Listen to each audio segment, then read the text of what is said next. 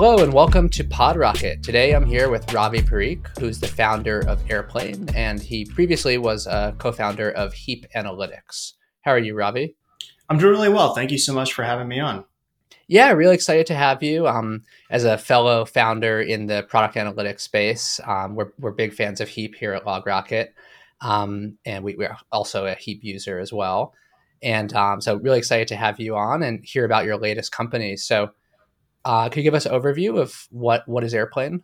Yeah, for sure. So so Airplane is um, we're a pretty new startup. We're just 11 people. We got started about a year and a half ago. Um, and really, we built the company to solve one of the biggest problems that I used to run into during my time at Heap.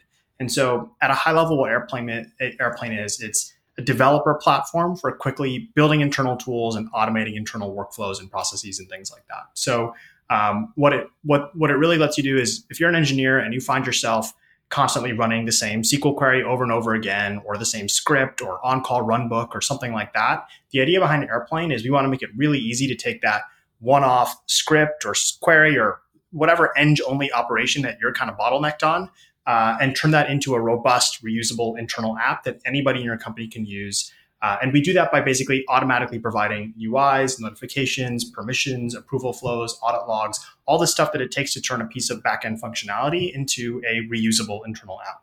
So that's the high level idea. Uh, I'm happy to dive into detail if you're curious. Yeah, definitely. So I guess I could give you an example. You know, here at LogRocket, one of the things that I think would be relevant here is we often have uh, scripts that modify or edit data in Stripe related to billing, like right. need to refund this customer payment or something like that. The way we do that right now is we have Slack commands that our engineering team builds these Slack commands that folks on our support team can run when they're dealing with customer issues. So, what would it look like if we want to take one of those Slack command or one of those scripts and run it in Airplane?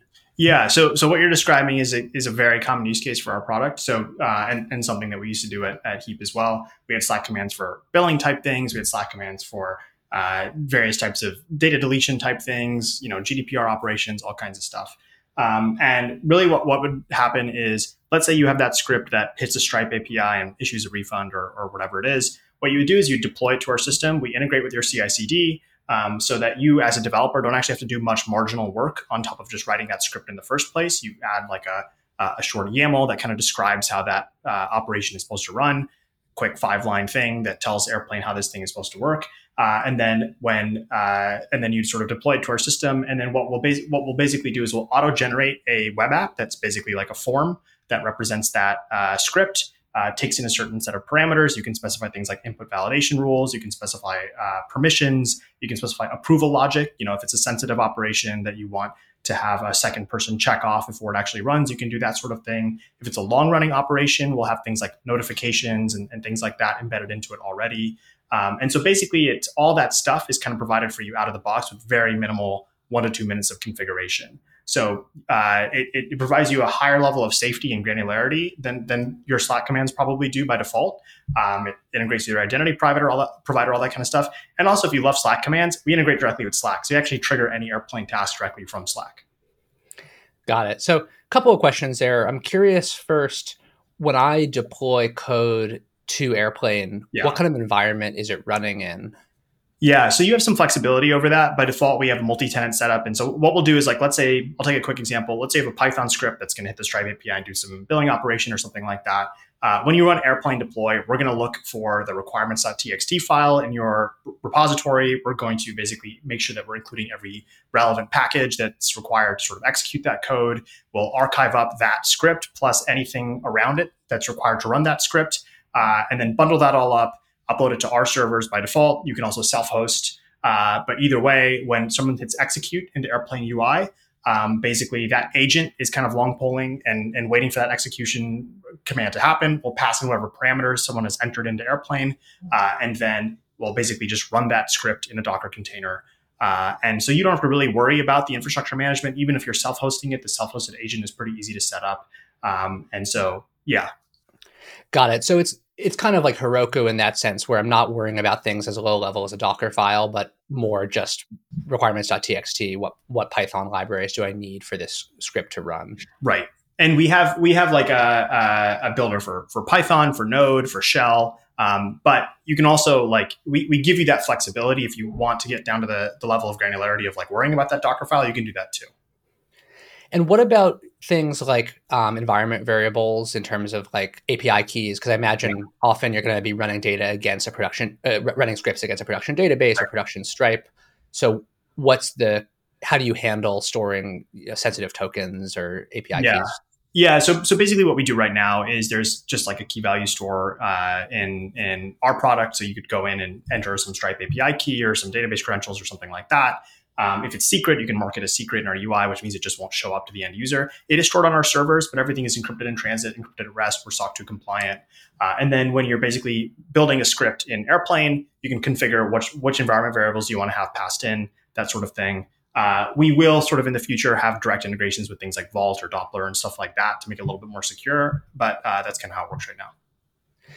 Got it. And I'm curious to learn a bit more about the types of UIs you can build to interact with a script that you launch. So you mentioned that some UI is automatically generated. Is yeah. is that based on code you write, or is that based on configuration of the YAML, or what is the process for defining the the form or the UI that yeah. input to the script? It, it's kind of the latter. So basically, um, everything in Airplane is like a, it, like a, just a function that takes in a certain set of parameters. You tell us what those parameters are. If you say this is a uh, refund user script for for Stripe, you might say this is the email address of the user that we want to refund, and this is their transaction ID or something like that. And these are both strings, and here's maybe some input, like regex that they have to match in order for this to be considered valid.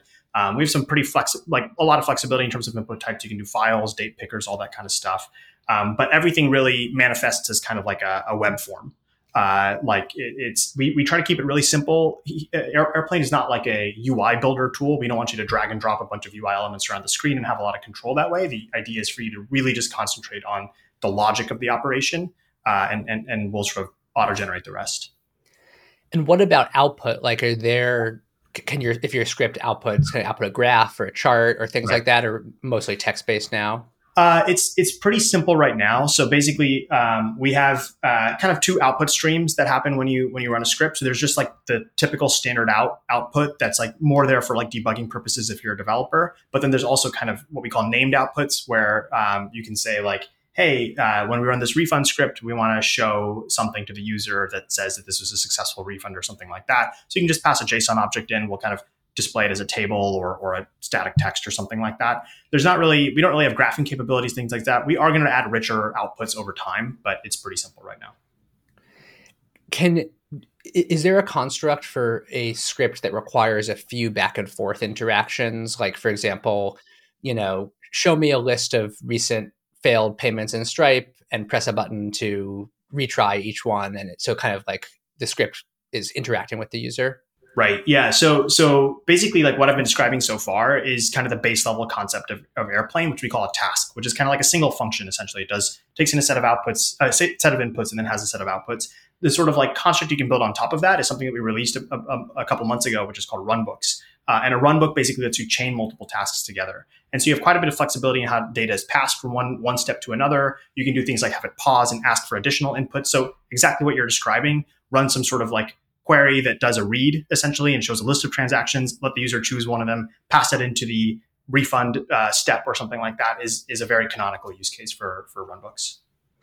Got it. And that kind of reminds me of, of Zapier or Zapier. I never know how to pronounce it. Yeah. So I'm curious, like, is that something you took inspiration from, and kind of compare and contrast maybe the the the way Zapier works, things you can do in Zapier versus how you're building Airplane? Definitely, yeah. So sometimes I describe uh, Airplane as Zapier, Zapier, like build your own Zapier almost. Like Zapier is stitching together third-party APIs. It's you know it's saying uh, take this data out of Salesforce and put it into Google Sheets or something like that. Our thing is in, in some sense stitching together first-party APIs. Like obviously Stripe is a third-party uh, operation, but it's sort of letting you take those kinds of things and, and stitch them with like your production data and stuff like that as well. So if you wanted to do something like uh, a data deletion runbook where what you're doing is first it's going to hit a production database and delete some data, then it's going to hit the intercom API and unsubscribe them from future emails, and then it's going to send an email to the user saying your data's been deleted. Like each of those steps, some of them hit third parties, some of them hit first parties. You as a developer want to have some control over how the code is executed in each of those steps. That's kind of the the, the intent of, of what we're doing. Got it. Yeah, and I, th- I think Zapier, like you can't. They do have Zaps that let you run some JavaScript or some Python, but it seems like they haven't really invested in the whole developer experience around that in terms yeah. of like. Maybe I'm wrong, but last I checked, I don't think you can kind of do CI/CD integration or have code being pulled right. out from GitHub, or I don't know what their testing story is. So, yeah, I think the main difference there is like um, Zapier and there's other tools out there that you let, let, you integrate like Python or JavaScript into like some sort of like workflow type thing. It's usually executing kind of in their environment. Um, so so the idea of basically integrating into your into your code base and and and like looking at requirements.txt file and bundling up a bunch of other stuff uh, that's is, is not really a thing you can do there. It's it's going to be kind of hard, from my understanding at least, to write code in Zapier that's going to hit your production database, for example. Um, you can always have it hit like a REST endpoint that you've you've built and exposed to the public internet uh, through Zapier. But if something is like not a REST endpoint, essentially, like if something's just a script that you want to run one off as a step, you're not going to really be able to do that. I think super effectively, from from my understanding. I don't want to mischaracterize what your tool can do. Yeah, I think that that's been our understanding as well. Though I to haven't looked at that functionality in maybe a year or two, but in the past that was kind of the limitation I've seen as well. Um, I'm curious, you mentioned before the concept of like approval logic. It sounds like there's a permission role based access control type system that you can define on a per script basis. So, curious to understand a bit more about that. Yeah, so this is a big part of why people use Airplane. Um, and so, basically, on any task that you build in Airplane, you can basically uh, well, even before you get to the task part, you can be able to integrate with your identity provider. We'll import groups and, and, things like that. And so let's say you have, to take a simple example, you have an engineering group and you have a operations group and you need to give the operations group access to some delete user script. Let's say that delete user script is irreversible, it's fairly sensitive, uh, not something you want someone to just hit a button and, and poof, the data's gone. So what you can do is you can basically like um, set that the operations group to have approver access on that script. And so when they go to delete a user, they won't actually be able to click execute. What they'll do is instead click a button that says request, they'll have to provide a reason, they'll have to pick a reviewer from a list of people who are in a executor permission group or higher. And then one of those people will get a Slack notification which says, hey, someone's trying to run this data deletion task with user XYZ. You, would you like to approve it or deny it? They just hit a button in Slack and then boom, that sort of either happens or doesn't. Uh, and, and the advantage of this is like with really just a couple clicks, 30 seconds of work, you can impose this uh, approval flow that'll be fairly complicated to build if you build it in house or in, a third party service or something like that. And the nice thing about this is you get to sort of balance access and safety. Um, uh, often what I've seen in a lot of companies, or what I saw at Heap, my previous company, was like you have a lot of these really sensitive operations, and the reason that people don't have self-serve access to them on their teams is really just this idea that like, oh, you know, they might not understand the consequences of running this thing, or you know, we don't give everyone right access to these internal systems. Approval flows let you basically have your cake and eat it too, like give everybody access, but in a way that's very constrained. Yeah, makes sense. And you mentioned before as well um, self-hosting yeah. I'm curious like what is it what's the process to self-host an airplane instance? And um, what reasons you generally see customers choosing to to offer self-hosted versus the saas version? Yeah so it's not a fully self-hosted product. It's it's hybrid. So what, what i mean by that is like the the control plane that where where the sort of execution happens lives in our cloud no matter what but you can self-host where the script actually gets executed. So um, you can basically say uh, when like the, the sort of airplane UI will always be kind of on our servers, but when someone clicks execute, um, instead you can have like an agent that lives behind your VPC, long polling, waiting for that execution to happen, run locally. We won't actually see that execution, and then whatever outputs and logs get emitted from from that script will get sent back over the wire to us. They are encrypted in transit, encrypted at rest. Um, we may bring logs on prem as well in the future. We haven't really decided that, but we probably won't do a fully on prem solution. But we think this balances kind of our ability to sort of provide a managed SaaS solution that you don't really think about, while also giving you the sort of like control to say like, hey, all the sensitive stuff is going to happen behind our VPC and all that kind of stuff. Got it. And I imagine from a from a cloud architecture perspective, if you know you have commands being run against a production database or, or something like that, it ma- it makes it easier to avoid breaking your existing security model. Right. Yeah. And I would say like almost all of our customers above, you know, a 20, 30 person company are are self-hosting uh, or using the self-hosted agent rather. So curious to hear a bit about the the future. Um, you know, what does the next year or so uh, look like in terms of um, features and parts of the platform that you're excited? Yeah, so there's quite a bit that we're investing into. So I'd say first and foremost, we see Airplane as a developer tool. Um, it's not like a no code solution or something like that. It's really intended for developers um, because we see one of the strengths of Airplane is the ability to kind of integrate directly with their code base, write against production data, all that kind of stuff. And as a result, a lot of what we're doing is making the developer experience better and better and better. And so, um, you know, I kind of described how Airplane works today. You, you can write a Python script, you can put a YAML file next to it that'll describe what the task is, you can deploy it.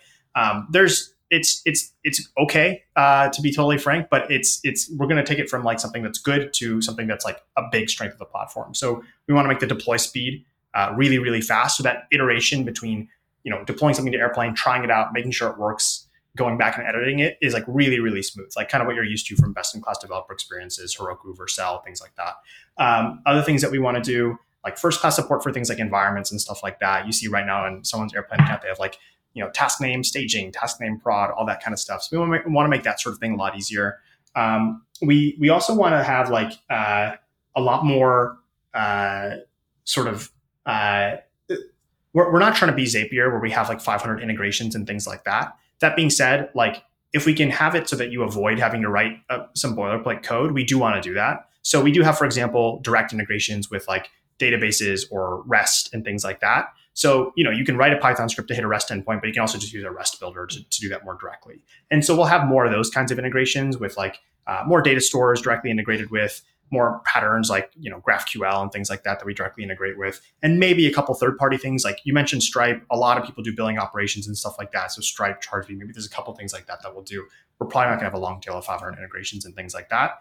Um, other big things we're working on are just like better richness in terms of the UI patterns that that you're able to use in Airplane. So I mentioned everything in Airplane manifests as a web form, and then we have like really simple outputs with just like static text or, or tables and things like that. We do want to have better support for things like graphs and stuff. Also, like a lot of what people use Airplane for are like scheduled operations. They'll be like, hey, run this query every day, and then like take the output of this SQL query that I'm running every day and spit it out in Slack on a daily basis, like maybe some daily report or something like that.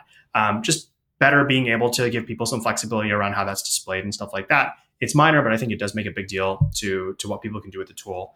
Um, and eventually, like I think, uh, you know, Airplane I think is really good for these like task based workflows, like delete a user, issue a refund, or something like that. But the more there's a lot of work that people do on operations and support teams that are more exploratory. So it's like maybe some a user writes in a, a ticket and they're probably not saying refund me right away. They're probably saying something like, "Hey, something's weird about my billing." So probably what you have to do is like two or three or four read queries first before you actually then realize what you need to do is issue a refund or something like that. And so those like exploratory read type uh, uh, interactions, I think, often are are hard to model in airplane because everything in airplane is a very explicit, rigid kind of function. So we have some ideas for how to basically better execute those kinds of workflows in airplane as well.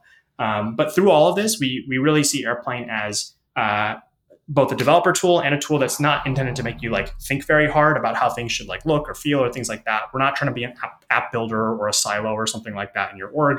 We're trying to be, be something very simple. And so like we're not going to build like a full fledged massive experience where you can like you know paint paint on a blank canvas whatever you want. We want to keep it very simple. Like the the strength of Airplane so far has been that the cognitive overhead and the time that it takes to create new stuff in Airplane is really really low, uh, and we want to preserve that sort of uh, mode for the for the future as we add more functionality.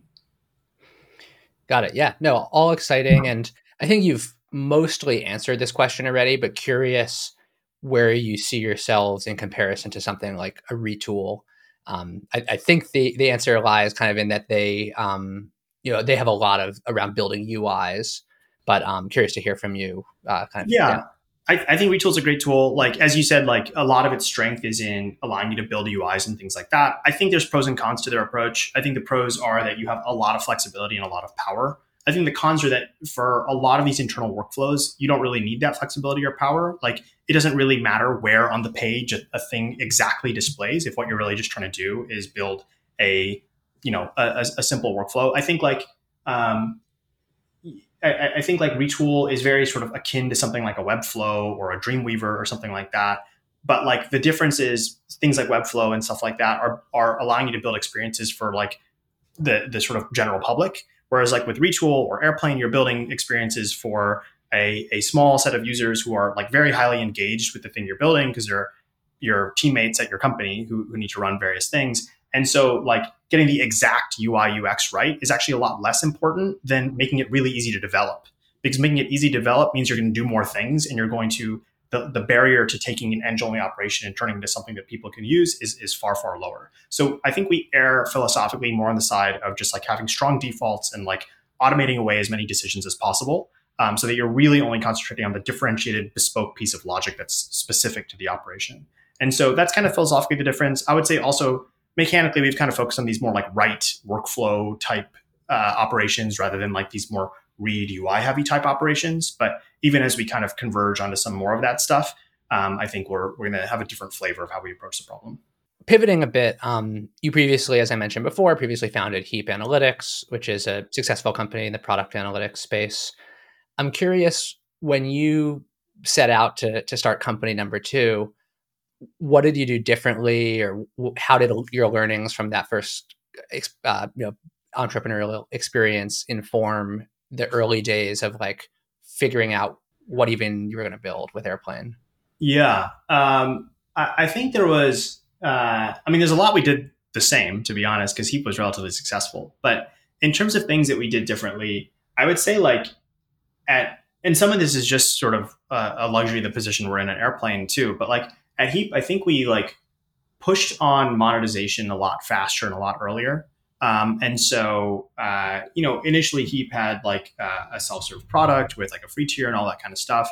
But like we quickly found that there was like pretty high willingness to pay with like mid-market enterprise customers. So we restructured our pricing around that really quickly. And I think that was, you know, it was generally a good move. And, and I think it's, it's paid off well for the company. But uh, you sort of lose that kind of organic bottoms up groundswell of adoption when you do that too early in the company's life cycle. Um, and it's not even just like, oh, we'll do it later. It's more that there's like, there are companies out there like you know Atlassian and stuff like that that have found a way to sort of have pricing and packaging and a, and a go-to-market motion that appeals across the board, right? They don't shut off their SMB to sort of satisfy their enterprise or whatever. Um, every company is a little bit different, but I think with Airplane, we really see this as a tool that we want individual developers to adopt. We see this as a tool that like should be really, really lightweight and fast to get started with. And as a result, is going to have like a high amount of value to a small startup. And so I think we want to be a lot more intentional about structuring our pricing, our packaging, our go to market to like allow small companies to use this tool forever um, and and not like squeeze every dollar out of, of every market segment. And so I think that's something we've been more intentional about. I think we have the luxury of being really well funded, um, which Heap didn't always have in those early days, so that we can be a little bit like you know push off revenue generation for a little bit longer. So that, I think that's one big difference. Um, I would say like uh, another big difference is you know I, this is more just like the type of product that that you know I wanted to build, but like Heap was going into a fairly well established category already. Like in some sense, analytics is the oldest or one of the oldest SaaS categories out there. You know, Adobe Omniture, Google Analytics. Google Analytics actually predates Google. Like it's a company called Urchin that they acquired. Uh, so it's a really old category of of like you know SaaS software, and so we uh, were entering into a space where like we had a very clear innovation, a very clear value proposition, but like we weren't doing a lot of like market education in terms of like, hey, here's like new ways to do things.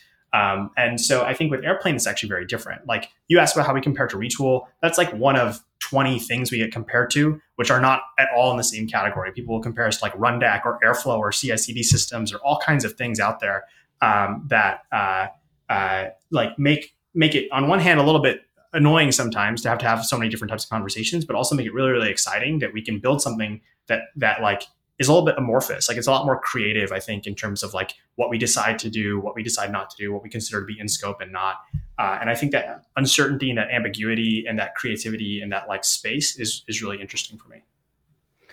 You mentioned before that one of the initial inspirations was that at, at Heap you had this problem of you know as i described before like you had all these internal scripts maybe made them as slack commands but that was part of the input to what gave you the idea for airplane. How did you get conviction that that was a widespread problem or something that you know there was enough potential customers out there to build a business around? Yeah, for sure. So um, I, I started Airplane with my with a, a, friend of mine named Josh, who was previously CTO of a company called Benchling, um, and he was employee number one at Benchling, helped them scale to about 300 people, uh, and and they're still doing really well. Uh, and so when him and I were kind of like deciding to work together and talking about kind of various pain points we'd experienced, like he had had the same set of things happening at Benchling as we had had. So that was you know two data points at the very least. And towards the end of 2020, when we were still kind of in exploratory mode, we spent a lot of time just like talking to friends of ours at other companies, developers at other companies, uh, and just getting a sense of like, hey, how do you handle internal tooling? Like, is this a problem that resonates with you? Um, and we saw that at lots and lots and lots of companies that they were experiencing very similar things. And then we also saw that there was a couple like larger companies, um, companies like Stripe and Airbnb and, and Coinbase and stuff like that, where they had built systems that looked a little bit like how we were thinking about Airplane. Um, it was still really early at that point, but we, we had some mocks and, and, put together a deck and we're like, hey, would you use something like this? You're like, well, we do use something like this. We built it ourselves. Um, and so like that gave us some confidence that like, hey, if like the, the companies with like tons of resources have decided this is like a pattern that makes sense and people are using it really heavily within those companies, um, and the smaller companies are struggling with this problem, and there's probably like some like SaaS solution to be built here that can uh, you know make a big impact. I'm curious, how are you thinking about distribution? I know that when I when I talk to to founders that and especially second time founders, it feels like something that is always like front and center. So I'm, I'm curious. You mentioned earlier that one of your core uh, one of the core things you're optimizing for is for small companies, individual developers to always be able to use this. How are you yeah. reaching those folks? Yeah, for sure. Um, so I, I, would say like the, the the high level answer is like still to be determined to some extent. We're super early, but um, like the, the way we see the the the uh, like the, the way we see airplane right now is you know we don't have the luxury that heap had of being an established product category where there's already a ton of like high intent search volume for like people looking for exactly product analytics or something like that. So you know there's not like quite as easy of a strategy of just kind of drift off a level of intent that already exists. But the thing that we do see is like a lot of people who are trying to solve the problems that airplane solves using like other tools that aren't necessarily adapted for it. So for for to give an example um, a lot of people uh, use Airplane as kind of like a lightweight substitute for cron or Airflow. Like we don't pretend to be like a, a, super sophisticated orchestration engine or something like like Airflow, but like for a lot of the really simple stuff that people are doing with tools like Airflow, um, like Airplane is just going to be easier to manage. It's going to be easier to use and, and stuff like that. And so I think there's like an opportunity there to like find the people who are struggling with those things and write content for them, find the communities where they're hanging out, all that kind of stuff, and say, hey, here's maybe like a, a way you can solve maybe like 70% of what you're trying to do uh, like the bottom 70% in terms of sophistication of what you're trying to do with airflow uh, with something that's going to be managed and a lot lot simpler to use and there's a lot a lot of stuff like that um, there's a lot of people out there like trying to use CI/CD systems. Like one thing that Josh, co-founder, actually built at his previous company was he he built a system using BuildKite to basically like run scripts internally, um, and it works. It, it like gets the job done for that, but like it's fairly heavyweight. It's like something that's really only engineers can still use. It's it doesn't like fully solve that problem. And so like that's another situation where people are like exhibiting a certain pattern that we can kind of find those people and say like, hey, here's maybe a better way to do things. So that's kind of how we're thinking about it conceptually. Um, and so I think there's like a strategy there with with like writing content and and finding those people that that'll hopefully pay off. Well, Ravi, thanks so much for joining us today. Um, we are going to put a link to Airplane's website, which is airplane.dev, in the episode description for anyone who's interested. Um, any other resources for folks who are interested in learning about the platform besides the website that you'd recommend? Not really. I think the website's a good place to start. We have a demo video that's like three minutes long that does a good job of kind of showing how it works mechanically. Um, and then we have pretty thorough documentation and stuff like that that you can check out as well. And are you growing the team now? Yeah, so we're 11 total, uh, and we are hiring uh, in, in, a number of positions. So looking for strong engineers, looking for designers, um, looking for uh, deployed engineers as well, people who can basically have strong engineering skills, but also want to be customer facing. Um, and even if you don't fit into any of those descriptions, like always happy to chat. There's people who we chatted with six months ago, and now we're hiring for that role, and then we reach back out to them today. So um, always feel free to reach out. Um, you can just send me an email at ravi at airplane.dev if, if you're interested remote or uh, certain locations? Uh, kind of both. So we have people all over. We also happen to have like a small hub in New York um, where we have, uh, you know, I'm, I'm, based here, but my co-founder is based in San Francisco. Um, we have folks in in Canada. We have folks in uh, Singapore, kind of all over the world. Awesome. Well, it's been awesome learning about uh, Airplane, and I'm excited. I think we're going to check it out here at LogRocket. So, um, thanks again. Awesome. Thanks for having me on.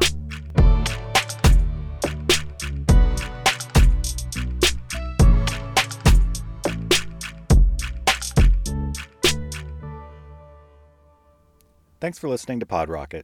Find us at PodRocketPod on Twitter, or you could always email me, even though that's not a popular option. It's Brian at LogRocket.